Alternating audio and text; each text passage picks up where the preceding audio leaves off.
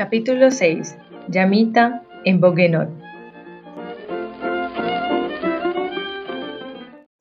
Al salir de la Bastilla, Gringoire bajó por la calle de Saint-Antoine a la velocidad de un caballo desbocado.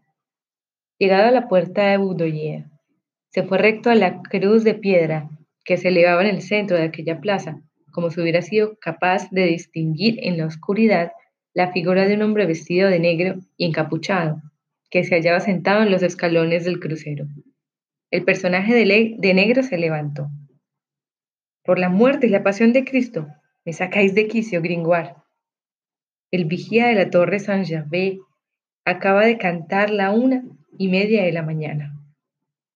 Oh, replicó Gringoire, la culpa no ha sido mía, sino de la ronda y del rey. Acabo de librarme de buena. Me ha faltado un punto para que me ahorquen. Es mi destino. Siempre te falta algo, le dijo el archidiácono. Vamos, date prisa. ¿Conoces el santo y seña? Fijaos, maestro, que he visto al rey. Vengo de allí. Usa calzas de fustán. Ha sido toda una aventura. Pareces un molino con tantas palabras. ¿Y qué más me dan tus aventuras? ¿Tienes el santo y seña de los truanes? Lo tengo, está tranquilo. Llamita vagabunda. Muy bien, pues sin él no podríamos entrar en la iglesia. Los truanes han cortado las calles. Menos mal que han debido encontrar resistencia. Quizá podamos llegar aún a tiempo.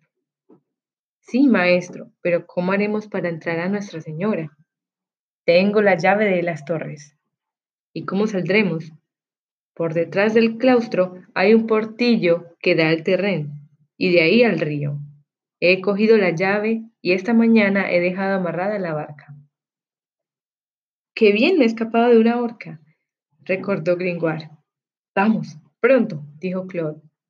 Y los dos bajaron a grandes pasos hacia la cité.